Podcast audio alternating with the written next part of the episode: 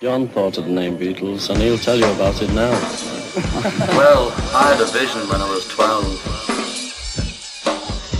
And I saw a man on a flaming pie. And he said, you are Beatles with an A, and we are.